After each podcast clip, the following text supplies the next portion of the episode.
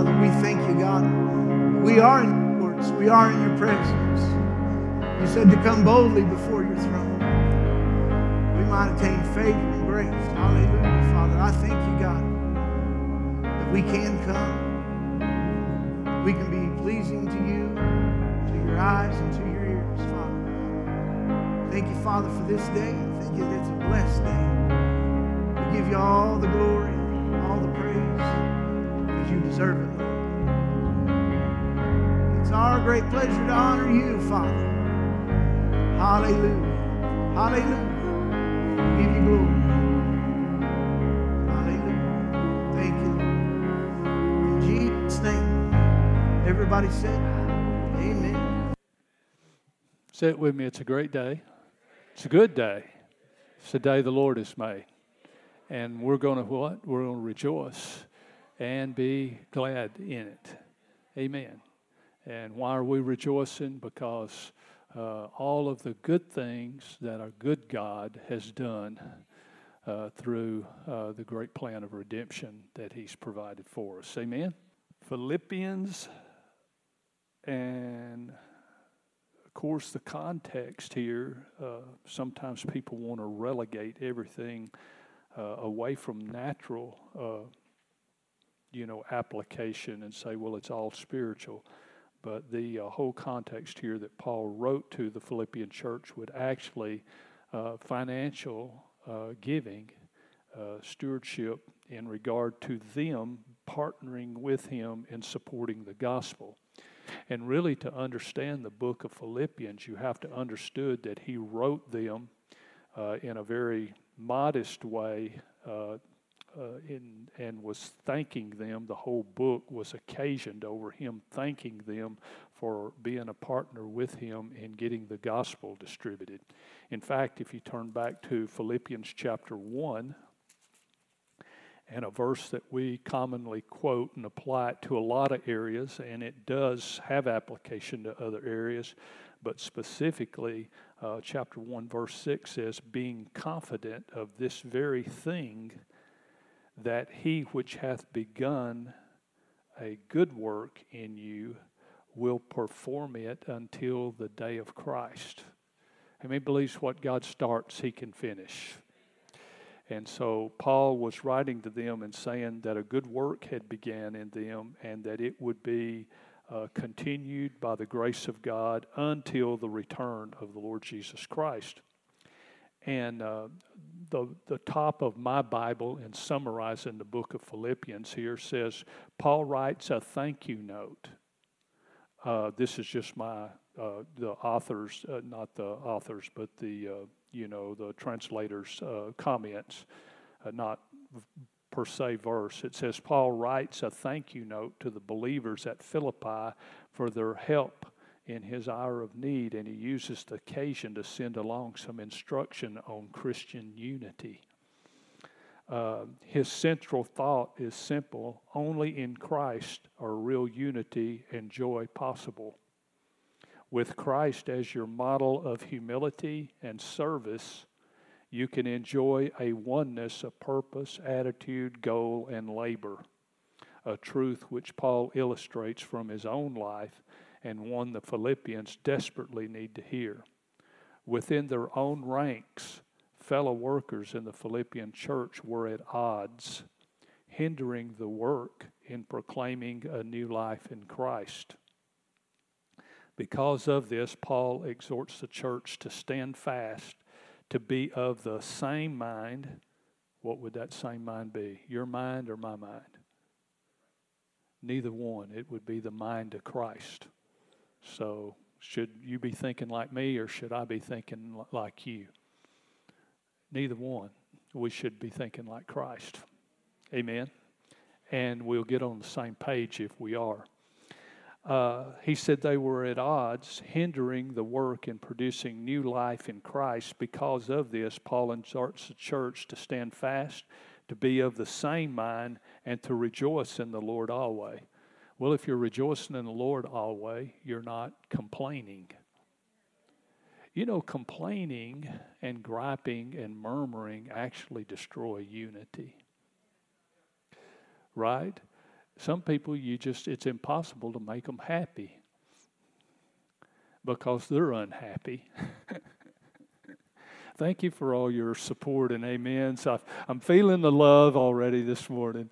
But uh, uh, you, you don't want to be a complainer. You want to move away from being the, the identifier of all the problems and be a person that prays and believes God for uh, and strengthens unity as opposed to diminishing and making a negative, pessimistic environment. You know, I've told the story about how do you tell the difference between an optimist and a pessimist. Little boy that was a pessimist, they put him, uh, you know, someone that always saw the negative in a room full of horse manure and or in room full of toys, and came back an hour later and he's crying because he can't decide which one uh, he wants to play with. Uh, but the little boy that was an optimist, they put him in a room full of horse manure, came back in an hour, and he's throwing horse manure in the air and laughing and, and happy. And I said, Well, why are you so happy? And he said, Well, he said, with all this manure in here, there's got to be a pony in here somewhere. So, uh, you know, praise God for people that can see the pony. Say, what Pastor preached on at church today? See the pony. Say it with me. I can see the pony. You know, it takes faith to, to see the victory uh, when uh, life has challenges. Can you say amen? So, uh, Paul was encouraged the Philippians. I know we've kind of gotten off on a little bit of side journey here, but they help us too. Uh, he said, uh, you know, to be of one mind and to rejoice always. He also said, just hold your place here in Philippians, Philippians 2. Go there. You know, we're talking about uh, complaining and murmuring. Uh, Philippians 2:14. What does this say? Thank you, Miss Joy do all things without what? Murmuring or grumbling or complaining. Uh, how many things are excluded there? Do how many things without complaining? All things. So, my question this morning is when is it right to gripe and complain? Uh, I suppose the answer would be never. Do all things without murmuring and disputing. So if that was good for the Philippians, it's good for us. Can you say, man? And of course, one of the ways to do that is uh, verse uh, chapter 2, same chapter. Uh, this is a command. He said, Look not every man on his own things. Right? But how many men? Every man. Would that include you and me? every man should look also on what the things or the matters of others. So, who should be, you be interested in today? Woo! We're doing great today, aren't we? Look not every man on his own things, but every. What does love? What does the Bible say about 1 Corinthians 13? Love does what? Seeks not its own so if you're seeking your opinion, what you think, what you you know want, then uh, then uh, we're in violation of the, the law of love. How many, how many is glad that Jesus did not seek what he wanted, right? And just live a life of self uh, preservation and of self uh, benefit. What was he willing to do? Well, let's read the rest of it. We'll find out. Look not every man on his own things, but every man also on the things of others. Let this mind, uh, what we were saying earlier, be of the same mind. Which mind is that? Your mind, my mind. Let this same, let this mind be in you, which was also in Christ Jesus. So we're supposed to think the same way Jesus thought. How did Jesus think? What characterized his thinking?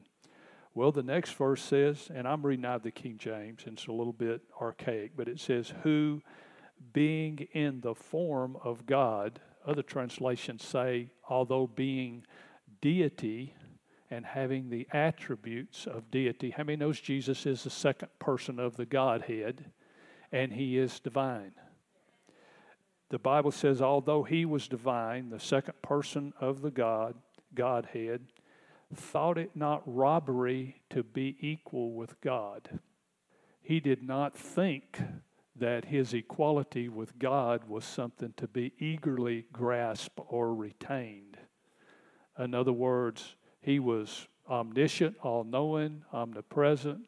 Uh, he was omnipotent, all powerful, but he did not think that he should hang on to that for his own benefit, but was willing to lay aside uh, his deity and condescend to be born a human being and put off the attributes of God to become a human being so he could be a sacrificial lamb and die because what brought him out of heaven was not his own interest, but his interest for you and me. He said that same attitude or that same mind is to characterize us, and that's what brings unity in a church. Say it with me. I have the same mind, the mind of Christ that Jesus had. So he was not willing to hang on to his privileges or his benefits. He was willing to lay aside personal benefit to become uh, in thought of and desire for uh, you and I to have life. He was willing to lay his down. So the Bible says, and Paul wrote to the Philippian church, and how many knows it is great for us as well.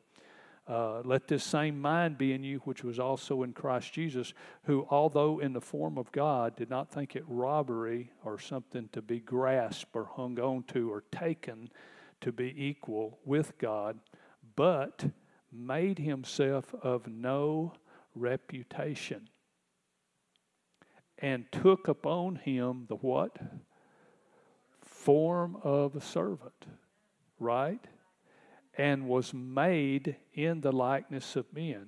So, how many would believe it would be some condescension for God to lower Himself to be the Creator, to become, uh, you know, uh, the created and actually become human? Right? But He didn't blink at that. Uh, this is Christ likeness. Amen. Uh, if you want to be like Christ, part of it is being a servant and uh, being a blessing to others.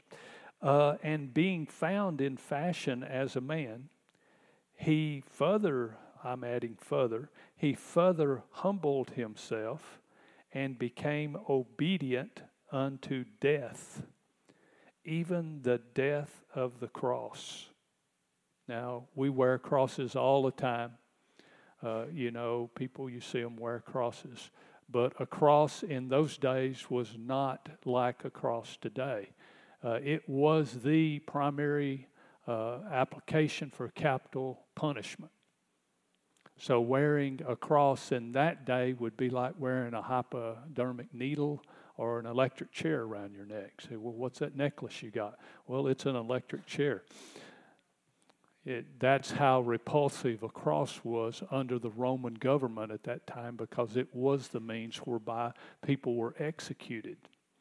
We count it as a glorious thing because the cross is empty, and we put three of them on the interstate or wear it around our neck or, you know, uh, sing songs about three crosses or whatever, and it doesn't have the stigma that it had then, but then it was not a sign of uh, popularity or that was displayed. It was a repulsive thing, it was a reproachful thing. It was a place of weakness. It was identified with the lowest criminal, uh, you know, and the baddest of the bad and the worst of the worst. It was capital punishment. Right? But he humbled himself, became obedient to the death of the cross. So this is rejection, this is identification with whatever it took for us to uh, have life. Wherefore, because he was willing to humble himself, God also has highly exalted him. Can you say amen? And given him a name which is above every name, that at the name of Jesus every knee should bow of things in heaven, things in earth. Uh, other translations say beings, and beings under the earth. How many knows that demons are subject to the name of Jesus? You know, that's why we confess Jesus as Lord, right? Because he is King of kings and Lord of lords. And there is none besides him or like him. And he occupies the sole apex and the highest authority in the universe. But he also was willing and did humble himself to the lowest place prior to being exalted to the highest place. Is Jesus humble? The Bible said, He said to us, All ye that labor and are heavy laden, come unto me, I'll give you rest. He said, My yoke is easy, my burden light. He said, I'm meek and lowly. Can you say amen? So humility is not meekness, is not weakness. Amen. What is humility? It means us being nothing so that God can be everything. But when God is everything, we're at our strongest. Can you say amen? We're at our most usefulest. Can you say amen? And so Jesus, in humility, became, did you see obedience? It takes humility to obey. Can you say amen? Pride is rebellious and disobeys. Humility is obedient and obeys. Amen. And humility is not weakness, humility is a strength. It takes more strength to humble yourself than it does to exalt yourself. And this is just the opposite of the nature of Satan because if you go back and look at Satan, Satan wanted to promote himself. He said, I want to exalt my throne, right? Above, you know, all others. I want to, you know, be the highest. I want to be worshiped. I want to be uh, titled. I want to have privileges. I want to be over everybody. Well, Love don't want to be over or to be self-entitled. Love wants to serve and be a blessing to other people. Can you say amen? And so, uh, you know, that preserves unity. When people want to serve one another and lay down their life for one another, then unity is preserved. When people want to complain and murmur, express their opinion, and put themselves in a position of knowing more or whatever, uh, you know, being more important or whatever, then it destroys unity. Amen? And so, if we're being led by the Spirit of God, we're going to be led to walk in the same path that the Lord Jesus walked in. Can you say, man? I didn't mean to preach on this this morning, but I'm not going to take it back. Uh, so he said, uh, you know, Jesus humbled himself, then he was exalted, and God promoted him, exalted him, uh, that every knee should bow of things in heaven, of things or beings in earth and beings under the earth. Every tongue should confess that Jesus is Lord to the glory of God the Father. Hopefully, your confession is this morning Jesus is Lord in my life. And that's what the Bible says in Romans chapter 8, or uh, Romans chapter 10. It says, With the heart man believeth, and with the mouth confession is made uh, unto salvation. And it says, If you'll believe in your heart that God the Father raised Jesus from the dead, well, if you believe God raised Jesus from the dead, you believe also that He died for your sins and that your sin penalty had been satisfied in Him. and God did not raise him from the dead until that had been uh, executed or fulfilled, and those sins had been canceled out, and redemption has been successful. If it hadn't been successful, he wouldn't be raised. Can you say amen? The Bible says in Romans also that he died for our sins, for our transgressions, but he was raised for our justification or righteousness. So the very fact that he was raised from the dead meant that his sacrifice had been accepted by God and that the eternal justice had been satisfied of all broken law and of all sins of all humanity for all times. So when he rose from the dead, it was a triumphal uh, action by the power of God that our redemption had been completed and our righteousness was secure. And the very fact that he was raised from the dead and made alive and then accepted back into heaven means, you know, he was already accepted. Uh, you know, uh, what he did, he did for the human race. Uh, the very fact that the Father said, Open the gates of, of righteousness, and the Son uh, you know, will come in, the King of Glory will come in, meant that you and I also, He's our representative and was acting in our place, uh, that you and I are as accepted as He is accepted. Say, I'm accepted. I am made righteous through the blood of Jesus, through His death. All my sins have been canceled. I declare Him the Lord of death, hell, and the grave, and the Lord of my life. He is my personal Savior and my personal Lord. Now, if you are out of fellowship with God or never have received Christ Jesus, you are now born again at that conf- belief in that confession.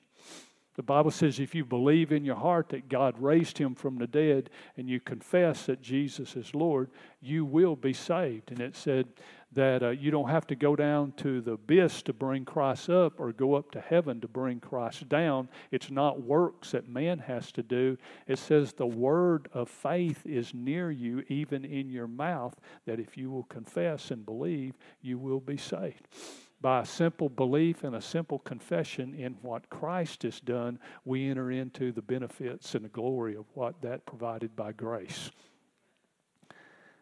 You know, it's pretty easy to get saved. Can you say, man? Because Jesus did the works, and we just receive by grace what he did. Amen. Somebody said God's grace and accompanying righteousness is God's eager desire in His great love to treat us as though sin had never been. Because God sees you and I righteous today, and in seeing us righteous, He sees us in Christ.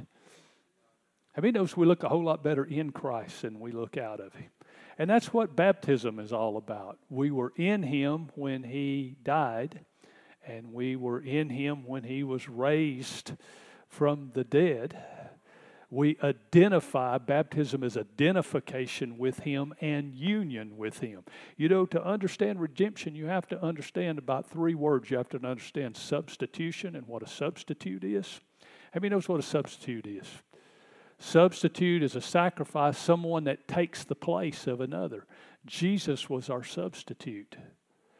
But Paul said in Galatians 2:20, he said, "I am crucified with Christ."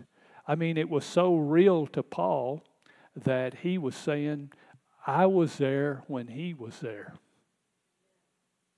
His death was my death.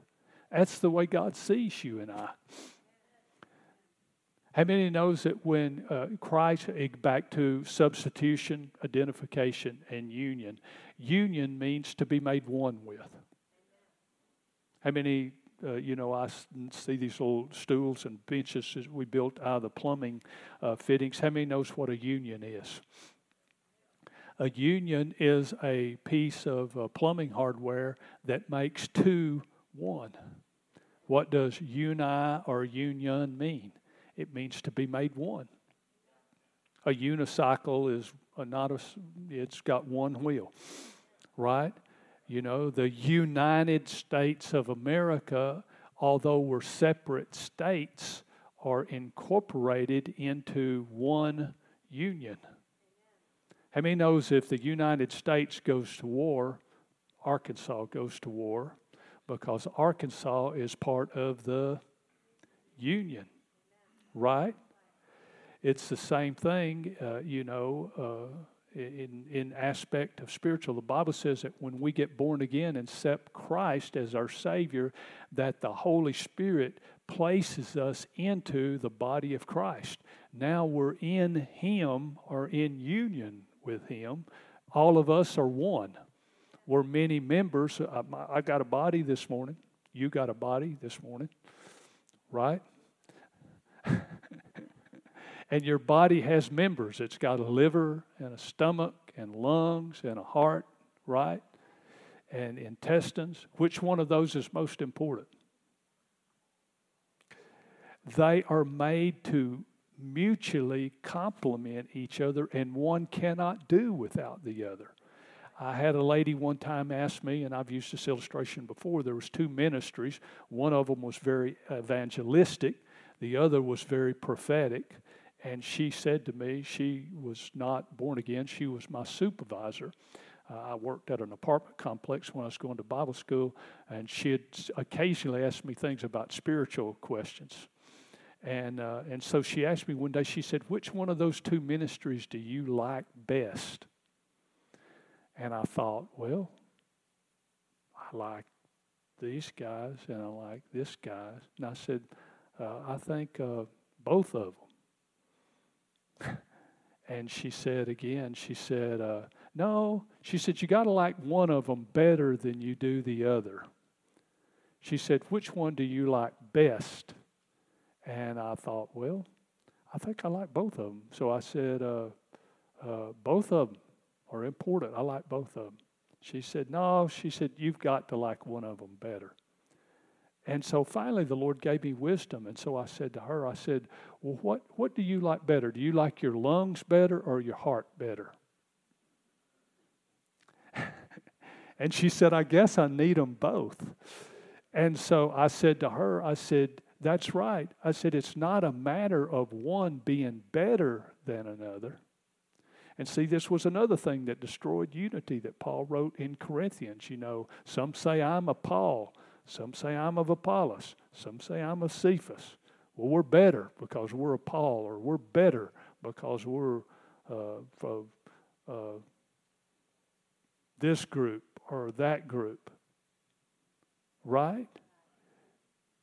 And uh, he said, uh, he said, you're, you're making too much of men. It should be about Jesus, not about which camp you're from. Right? Which is better, the Baptist or the Methodist or the Catholics or the Lutherans? It's family. There's not going to be a Presbyterian, uh, you know, uh, section of heaven there's not going to be an Episcopalian Hamlet in heaven. you know, even down here on earth, we, we segregate. There's Chinatown, and there's this, you know, this is the Bronx, and this has this kind of people, and this has this kind of people. There's not going to be any segregation in heaven. Amen? It's not a matter of which church you belong to, it's a matter of which family you're in. And the only way you can get in the family is be born into it. So I said to her, I said, Well, you know, uh, I said to her, I said, Well, you know, I like both of them. And she said, No, you can't like. So I said, Well, which one do you like best, your heart or your lungs? And she said, Well, I need them both. And so I, I said to her, It's not a matter of uh, one being better than another, it's a matter of them being different from one another. Right? Your heart is different from your lungs, but they are tempered or placed together in one body. And see, when God uh, saved us, He put us into or placed us into a spiritual body called the body of Christ. And you know, the, the, the lungs are going to be different from the heart, but they're both necessary. I'm different from Merritt. Merritt's different from me, right? Lucy's different from Stuart. Stuart's different from Lucy, right? We're different from one another, but that didn't mean any of us are better for one than another. There's not some more importance and less importance, or big I's or little U's. We're all put together, and the Bible says we have a mutual dependency upon one another. And when I get put into the body, I lose my right, right to live individualistic. my, my, my spleen don't jump out of my body and say, I don't want to be a part of y'all anymore. I'm out here doing my own thing. Well, what's going to happen if the spleen's out there doing its own thing? Well, it's not getting any blood supply from the heart, and it's going to end up dying. You want to be part of what the Lord where the Lord has placed you. And again, when it gets down to this, you know, like sometimes we tell we tell our kids, and thank God, you know, there's a certain amount of truth to it. But we say to our kids, you can be anything you want to be. You can be an astronaut. You can be, uh, uh, you know. Uh, a neurosurgeon, you can be an airline pilot, you can be, uh, you know, whatever you know, you can be anything you want to be. Well, that's true in a sense, and we need to encourage our kids, but you can't be anything you want to be in one sense. Uh, it's already pre decided and predetermined, and it's not a matter of you deciding what you want to be, it's a matter of you discovering what you are created by God to be. And it should be that way about where you go to church and where you attend. Jesus is going to have something to say about what part of the body, we recognize all the body, but what part of the body where you're supposed to be. If you're not supposed to be a part of this church family, we don't want you here. right? We want you to be where God wants you to be because I'm not the head of the church, neither are you. But at the same time, if you're supposed to be, you're not supposed to say, well, let's see what that church, what they do, what they don't do. I'm going to decide where I go. Well, it's not a matter of, of you deciding, it's a matter of you discovering where the Lord's placed you. Does that make sense? You're supposed to find out from the Lord if you're supposed to be there and where He's placed you. And if you're placed where the Lord's supposed to have placed you, then one way you can tell if you got the right placement is you'll get a supply of the Spirit and you will be a supply of the Spirit. Right? I, I know my elbow on my right arm, if it's in the right place, it gets a supply of the Spirit from what's above it but it also brings a supply of the Spirit to what's below it. Right? But how many knows if you take my elbow out, and, or say you cut my hand off and sew it down on my ankle, and uh, you know, uh, you've got your feet where your hands is supposed to be and your hands where your feet's supposed to be, then it's not going to work out very good. Right?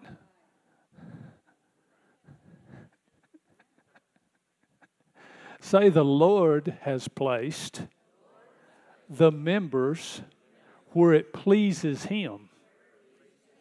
So, who does the calling on that?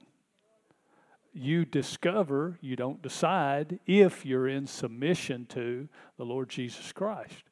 Well, once you get placed where you are, uh, you're a mutual contributory part of a whole unit. You're not the Lone Ranger.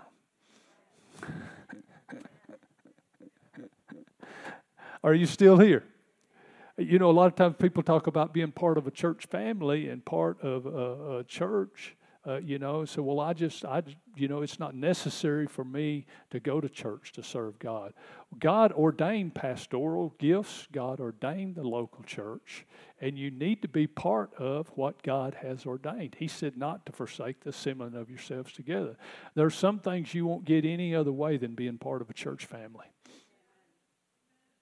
Can you say amen? And you know, our society is, has a lot of broken families, a lot of, of you know, blended situations and, and, you know, all kinds of things. And, and unity is really challenged both in, uh, you know, in, in families at large, in family units, in churches and things like that, because the enemy tries to work on people to be so individualistic or just be so focused on themselves. We're team. Can you say amen? And we're to be a blessing to one another. And then that means preserving and taking the personal responsibility to uh, not allow pride, uh, you know, to come in or, or selfishness to come in that would destroy our unity. Can you say amen? So he goes on and says, uh, uh, this was the attitude that was in Jesus. Amen. And that we were to do all things how? Without murmuring and disputing. Amen. Say it with me. I'm not a murmurer. I'm not a complainer. I'm not grouchy. I'm not always looking for what's wrong. I'm a prayer. I'm a lover. I'm a unity preserver. I'm a helper. I'm a strengthener. I'm an edifier. I'm a blesser of others. Praise God. So, anyway, Paul wrote to the church at Philippi about this uh, for them to uh, to think like Jesus thought. Can you say amen? And, uh, and so, uh, anyway, uh, he told them that in verse 6, where we were before, uh, he said, Be, being confident of this very thing, that he which hath begun a good work in you will perform it until the day that Jesus comes back. Amen. So, in one sense, that includes a number of things, but specifically, Paul was writing a thank you note about the good work or the grace of God that was working in them to help them forward the gospel. So they had started uh, helping him get the gospel out, and he said that good work that the Lord has used you to do, He's going to continue that. Now go to chapter 4. Praise the Lord. Chapter 4. Uh, you can tell this was the theme of the book because he ends with a whole chapter uh, regarded or in uh, relation to it. Amen. Uh, so he started the book this way, now he's ending the book. Uh, he said, uh, verse 9, he said, uh, well, this is also good. We'll just start at verse 1. Philippians 4 1. I said, well, I don't think you should read that much of a text. Well, we could back up to 1 1. don't complain or murmur, okay? We're going to read this without complaining and murmuring. Eh, you know, I don't think that any of us have read too much of the Bible this week, okay? And you know what God says is more important than what I say or what you say. Amen? So, chapter 4, verse 1, he says, Therefore, and of course, if you really want to know what there is for, you need to back up and go further back. But we're not going to do that today. Therefore, my brethren, dearly beloved, say it with me, I'm dearly beloved. He said, and longed for. Paul's heart was in these folks. He said, You're my joy and crown. Paul had, these people had come into their life with Christ through Paul's ministry. He said, Stand fast in the Lord, my dearly beloved. And then he specifically addresses two individuals in the church that was having trouble getting along with one another. He said, I beseech Euodias and I beseech Syntyche that they be of the same mind in the Lord. So he just outread, spoke their names in the epistle. That'd be like me getting up this morning and saying, uh, you know, John, you, and Harry, y'all get it together. right? Y'all don't want me to go that far, do you? okay, good. Let's keep moving in. He said, I beseech Euodias and beseech Syntyche that they may be of the same mind in the Lord. And he said, I entreat you also, true yoke fellow, help those women which labored with me in the gospel, with Clement also, and with other of my fellow laborers whose names are in the book of life. How many's glad your name's in the book of life this morning? Say it with me. My name is in the book of life. Hallelujah. You know, it doesn't again matter what church roll your name is on. What matters is is your name in the book of life. It doesn't matter what denomination you belong to. What matters is what family you're in. You know, you can have any kind of label on a can right? I know when I was in college, uh, you know, I was on a limited budget, and so we went to a grocery store right nearby. Me and my roommates did, and a lot of times they would have a bargain bin. They'd have a cart there that had a bunch of cans that had the labels off of them. And so it was always fun. We would shake cans to try to figure out what was in them. right? Well, that sounds like kidney beans. Or, no, nah, that's whole kernel corn. We got pretty good at guessing, you know, what was in the can. You know, I think I'd like to do that with some Christians sometimes. I just like to get them and like, what is in this can? is it a bunch of murmuring, griping, complaining, and, you know, or is it is it full of love and and uh, you know edification and you know what I mean. Anyway, we're not going to shake anybody this morning, uh, but we would shake cans. But uh, you know, it didn't matter necessarily what label is on a can. What matters is the contents in the can. Can you say, "Man"? So he said, uh, "Our names are written in the book of life, and thank God they are." Verse four. What does he say? Do rejoice in the Lord every once in a while. Uh, are we hearers or are we doers of the Word of God? We're doers. So when do we rejoice? We're not fair weather rejoicers. Well, I feel like rejoicing today. I feel like singing today. I feel like going to church today. I feel like serving. I feel like ministering today. I feel like praying today. What you feel like don't really matter a hill of beans or nothing in life. If you're going to be somebody with some stability and somebody that's established, you have to be in control of your feelings, not your feelings in control of you. Well, I don't feel very spiritual today.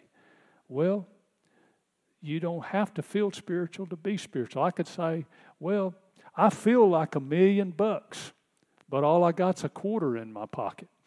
How many would rather have a million bucks in the bank, which I don't, if you're wondering? but there's there's a little in there, praise God. so, you know, would I rather feel like a million bucks or actually have a million bucks? I'd rather have it and not necessarily feel like it, right? Than feel like it and not have it. So I'd rather know I'm righteous and know I'm born again and know I've got the victory and know that all my needs are supplied and know that greater is He that's in me than feeling like it. I might get up some morning and not feel like greater is He that's in me than He that's in the world, and that I'm more than a conqueror that day. Well, that's where faith comes in. I open my mouth and say, I don't care how I feel, I am the righteousness of God in Christ. I don't care if I feel unforgiven. Even if I messed up, I confess my sins and I am forgiven. And I walk by faith and not by feelings, and I walk by faith and not by sight. And that's what makes mature Christians because they're not deterred by their emotions or by their feelings. They do the will of God no matter how they feel or how their emotions are. They're not unstable up and down, roller coaster Christian one day and roller coaster Christians the next day. They're just going to be as stable as the Word of God is because the written word reveals the living word, and the living word is Christ, and Christ is the same yesterday, today, and forever. And if we build the foundation of our life on the Word of God, we're going to be stable and the same yesterday, today, and forever. How many like stability? Is there not enough instability in the world that we have to be part of the instability of the world?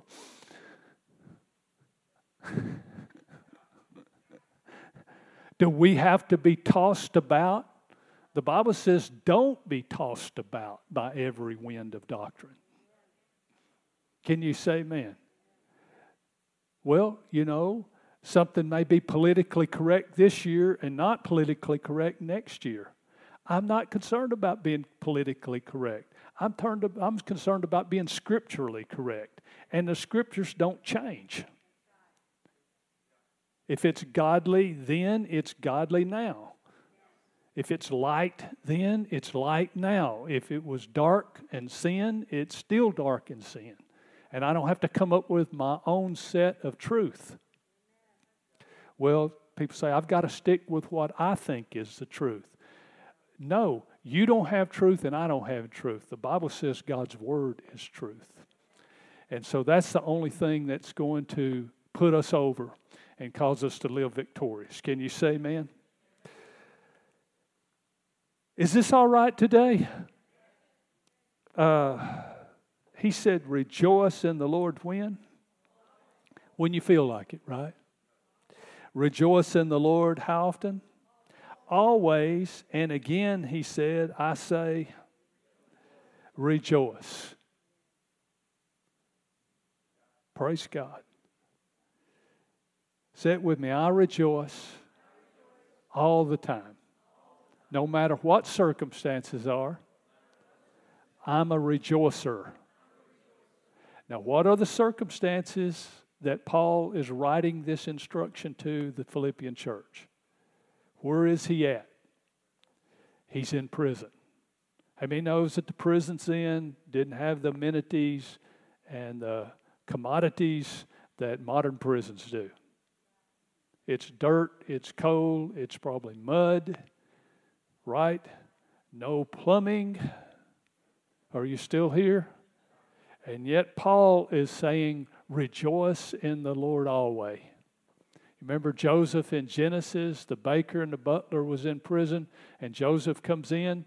He's been taken to a foreign country, sold as a slave, falsely accused by Potiphar's wife, imprisoned in a foreign land. And so he bounces in and says, Why are you guys so down today? I'm sure they could said, Well, does this stinking, rotten dungeon we're in have anything to do with maybe why we're down today? Apparently, Joseph still had a good attitude and still had joy in circumstances that were not ideal. The Bible said that many fell in the wilderness. We were talking about unbelief last week because they murmured. Well, just because you're in the desert don't mean you have to murmur. Amen. It with me nothing can steal my joy. Nothing can get me down or make me wear a frown. I'm a rejoicer. I count it all joy. No matter what, I'm full of joy and got the victory. Ha, ha, ha. Now, that's the way to get out of it instead of stay in it. Can you say amen? Whoo, we're making progress today. So, when do you and I rejoice? So, when does that leave time for verse 2 of chapter 14? Uh, do how many things without murmuring? Well, one way to do all things without murmuring is to always rejoice. If you're always rejoicing, then it displaces murmuring and complaining.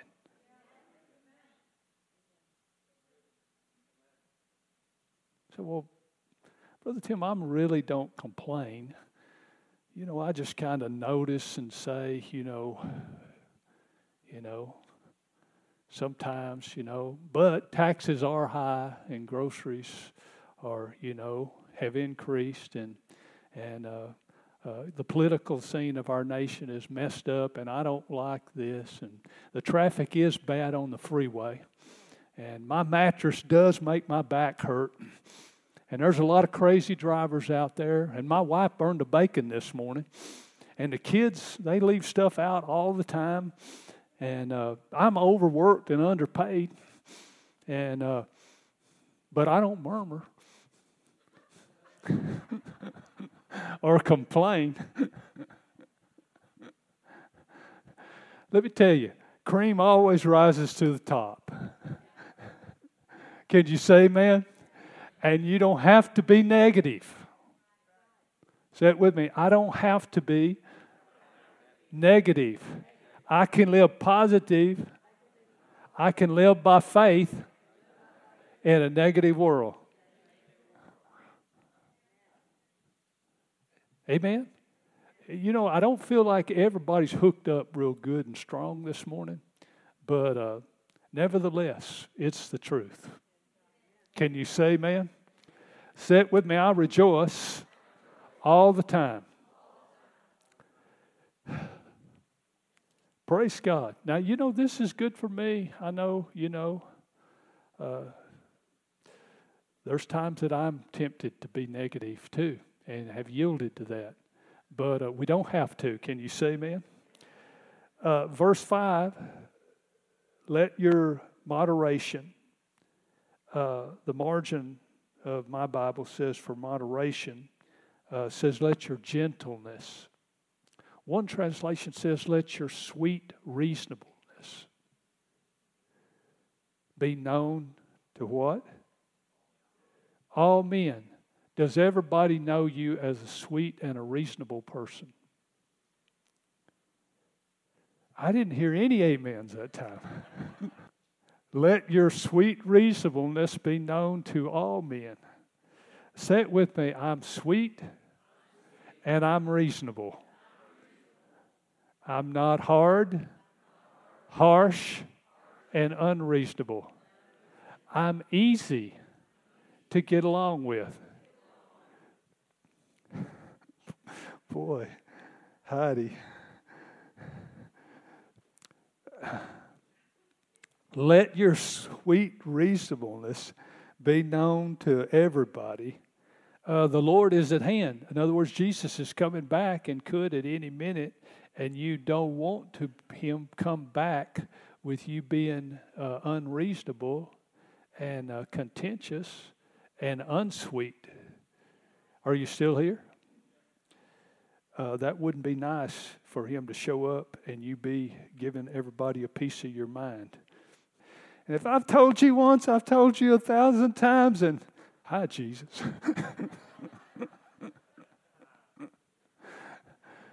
uh, praise the Lord.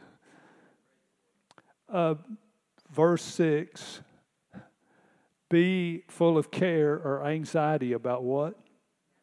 Nothing. So when is it right to worry? Never. What you going to do if you don't worry?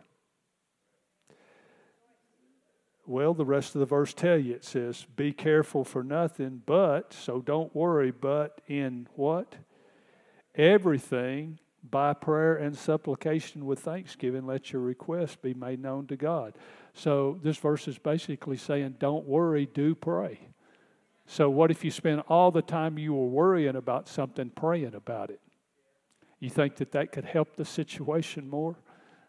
I'll guarantee it'll help the situation more. and uh, and uh, he said to pray with thanksgiving. That means you are giving thanks in advance by faith that God is helping you and working the situation out. He said, if you do that, the peace of God that passes all understanding, you don't understand how that everything's going to get taken care of, but you're in peace about it, shall keep your hearts and minds through Christ Jesus. Finally, brother, whatsoever things are true, whatsoever things are honest, whatsoever things are just, whatsoever things are pure, whatsoever things are lovely, whatsoever things are of a good report, if there be any virtue and if there be any praise, think on these things. So he tells us what to be thinking on. So well, you just can't help what you think on. Well, that's saying you can't obey Philippians 4 8. We can change the channel of what we think on, just like you can change the channel of your television with a remote. It may not always be easy, but you can. It's your mind. You can think on what the Word of God says think on. He said, Those things which you have both learned and received and heard and seen in me, do, and the God of peace will be with you. Now we're up to our given text again. Okay? Amen. How many knows it's just good to get it straight off the page sometimes?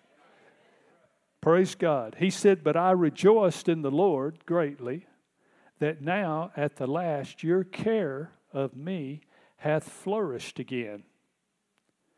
Uh, apparently, they had done things for him before. He said, Wherein you were also careful or desirous, but you lacked opportunity. He said, Not that I speak in respect of want. He said, It's not about me uh, needing something. Amen. He said, For I have learned, he, he didn't say it came natural, but he said he learned it, whatever state I am, to be content. So he's in prison right now, but he's content. Circumstances are not like he wants them to be, but it doesn't affect his relationship with God or his fruitfulness or productivity in life. Are you still here? He's learned to be content no matter what goes on because contentment is not about what you have in life. Contentment about is who you know and your fellowship with the one you know in life, which is the Father and with the Son. So if I've got God, I can be content. Can you say amen? No matter what my circumstances are. Now, that doesn't mean I should resign myself to negative circumstances or to a low vision and believe that, well, nothing's going on, nothing ever will, or, you know, this is a need in my life, and so I'm just not, you know, going to believe God. You can believe God for His, uh, uh, you know, uh, help and His answers and His healing and His blessings in life and, and be content before and while it's been happening. Amen? he said in verse 12, I know both how to be abased or to do without, and I know how to abound or have more than enough. He said, I've experienced both. Everywhere and in all things, I'm instructed. He said, Sometimes, he said, I'm full, other times, I don't have full. He said, other one times I abound, sometimes I'm not abounding. He said, no matter what the circumstances are, I can do all things through Christ who strengthens me. In other words, God's grace is sufficient to get me through every situation, no matter what the situation is. He said, notwithstanding, he said, nevertheless, you've well done that you did communicate with my lack or affliction.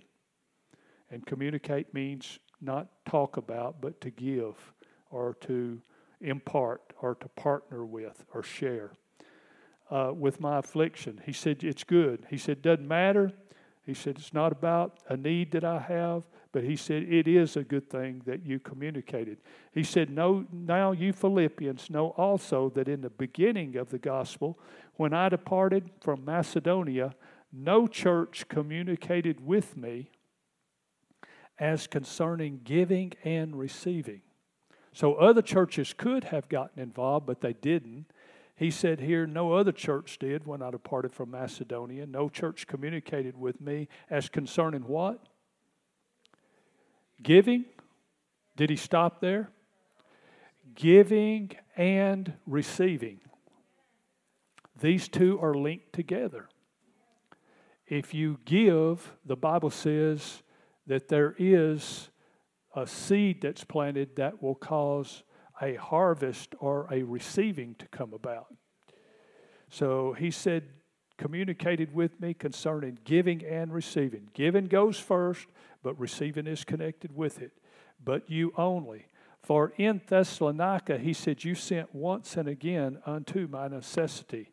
He said, Not because I want something or desire a gift, but he said, I want or desire fruit that may abound to your account. Say account. The Bible says we lay up treasures in heaven. There is an account that we are making deposits into when we give concerning the kingdom of God. And the Bible says we lay up uh, a sure foundation uh, by giving here in this time.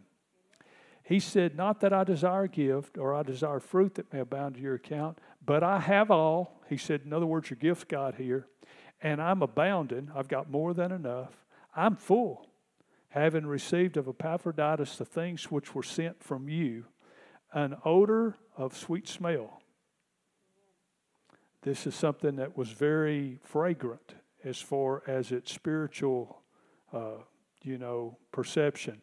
An odor of a sweet smell, a sacrifice acceptable, right? Well pleasing to God. I believe our giving is well pleasing, acceptable, and an odor of a sweet smell. Then he told them because they had partnered with him and they were involved in giving and receiving, he said, This is what God will do for you. He said, My God shall supply half of, a third of, a little bit of. My God shall supply all your need according to his riches. How many knows God's rich? According to his riches in glory by Christ Jesus. Say that with me. My God shall supply all of my need according to his riches in glory by Christ Jesus. Glory to God. That's a wonderful promise. And then on the backside of it, he says, Now unto God and our Father be glory forever and ever. Amen. He goes on and says, Salute every saint in Christ Jesus. The brethren which are with me greet you. All the saints salute you, chiefly they that are of Caesar's household. Uh, he's in prison, I guess, at Rome this time. The grace of our Lord Jesus Christ be with you all. So be it. Amen. Praise the Lord. Did you get something out of this today? Glory to God. You know, sometimes it's just good to get the context and just get a whole overall lifestyle of what we're supposed to be living instead of just topical preaching. You know, verse by verse expository, you know, kind of carries the whole spirit of what he's desiring to achieve. I'm not saying it needs to be all the time like that. Thank God for topical preaching, but it's good to get verse to verse sometimes because you get the big picture. And, you know, it wouldn't hurt that we read longer passages in church. You know, Paul told Timothy, he said, Till I come, give attention to reading. So apparently they read portions of the scripture. And of course, in the Jewish culture, they read the law or the scroll. And it's not just about what the minister's saying, it's about what God's saying about what's been saying, and it's about the context speaking to you personally and individually. Are y'all doing all right this morning?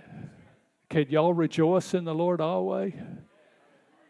Amen. Are y'all y'all rejoice? Are y'all the kind of Christians that rejoice during the offering as well as other parts of the service? What what kind of giver did the Lord say? That He liked a cheerful giver. So this is not a place to, you know, not be happy.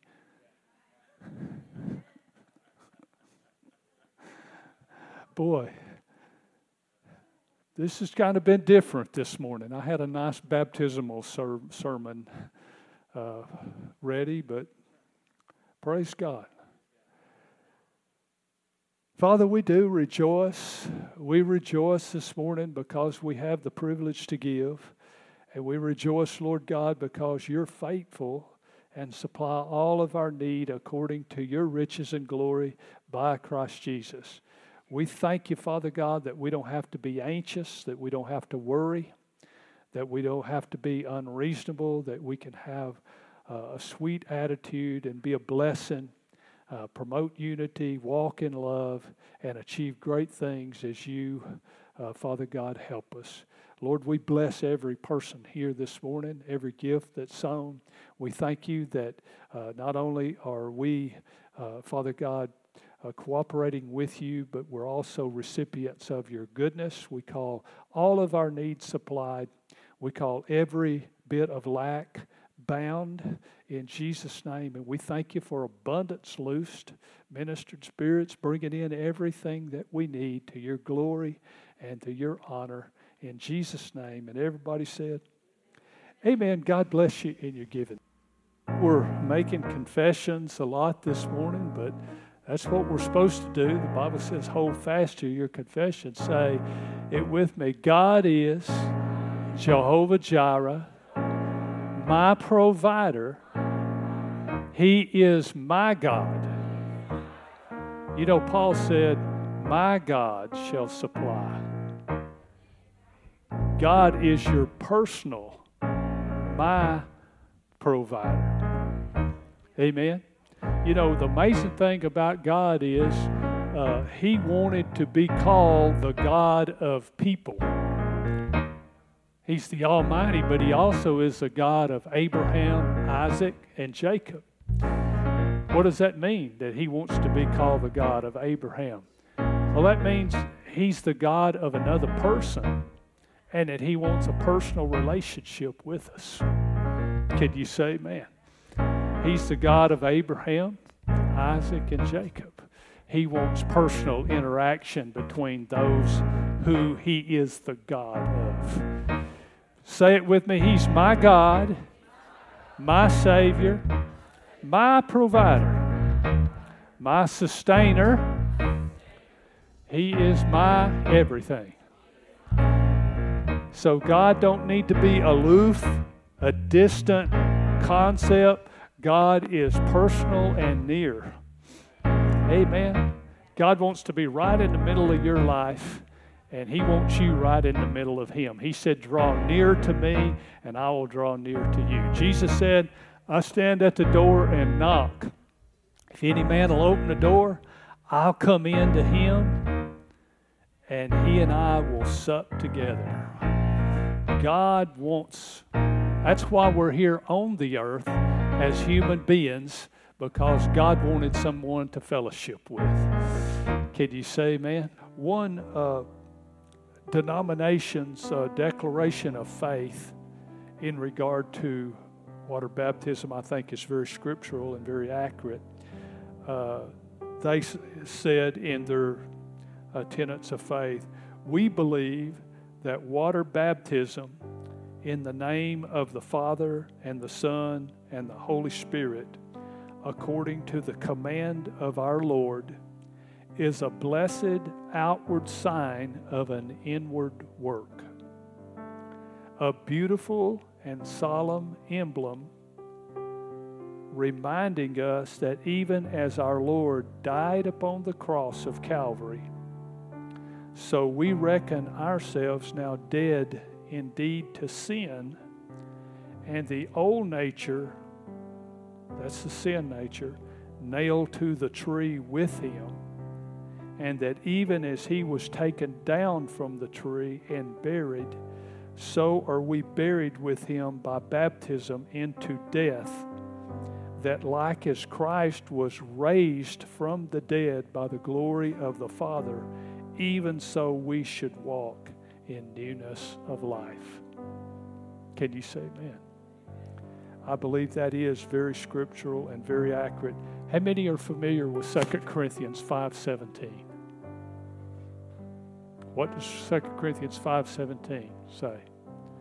It says, "If any man is in Christ, he's a new creation."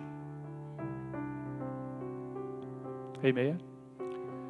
Uh, how many knows if I take a trip to, say, New Mexico, and you get in the cab of my vehicle, if I go, you go.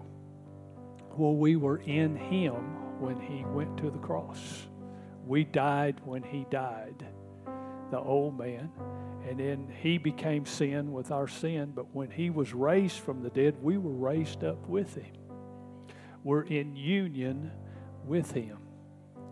Not the outer man. Uh, you know, if any man be in Christ, just a couple of verses above it, it says, though the outward man is perishing, the inward man is renewed day by day. So the outward man doesn't change when we receive Christ. If you've got brown eyes, your eyes didn't turn blue, or if you had uh, family ears, you still got family ears. right? The outward man didn't change, right? What changed was the inner man, the real you, the spirit man that lives within the body. So when we accepted Christ, this new the man on the inside became a brand new creation. And the old man died, and so baptism is a symbol, and it's an uh, emblem of the old man dying to sin on the cross in death, being buried, but out of that comes a new creation. And so the Bible says that baptism is actually a funeral drama and a resurrection drama. How do you depict our death in Christ? We're under the water, buried with Him in death, but we depict the resurrection by being raised with Him to newness of life. Can you say amen? So, baptism is an act of obedience to the Lord Jesus Christ. It's an act of love or devotion for the Lord Jesus Christ. It's identifying with Him. It's an opportunity to publicly proclaim our faith that we believe that Jesus is our Lord and it's symbolic and strengthens our identification with Him in redemption. Can you say amen? So the Lord told us to uh, practice the New Testament ord- ordinance of water baptism.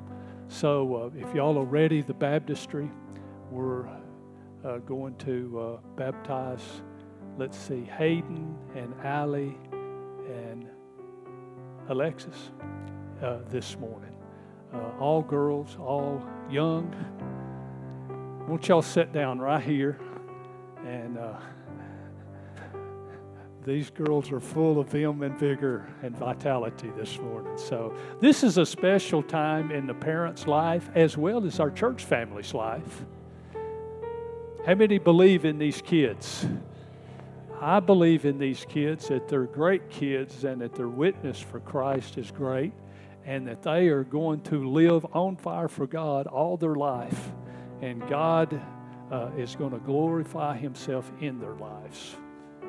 And uh, so they're going public this morning. They're not closet Christians.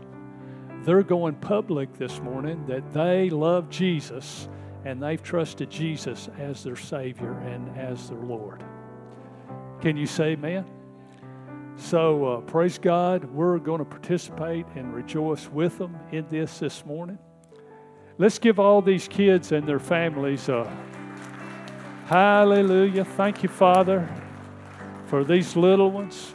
Lord, we pray and speak over them that you will keep them from the evil one and from his plan for their life.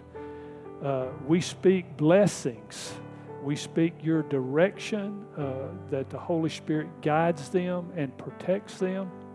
And we thank you, Father, that their consciences and their heart is always near and uh, trusting in you, and that they fulfill your plan and purpose for their life, that every need is met by your divine provision.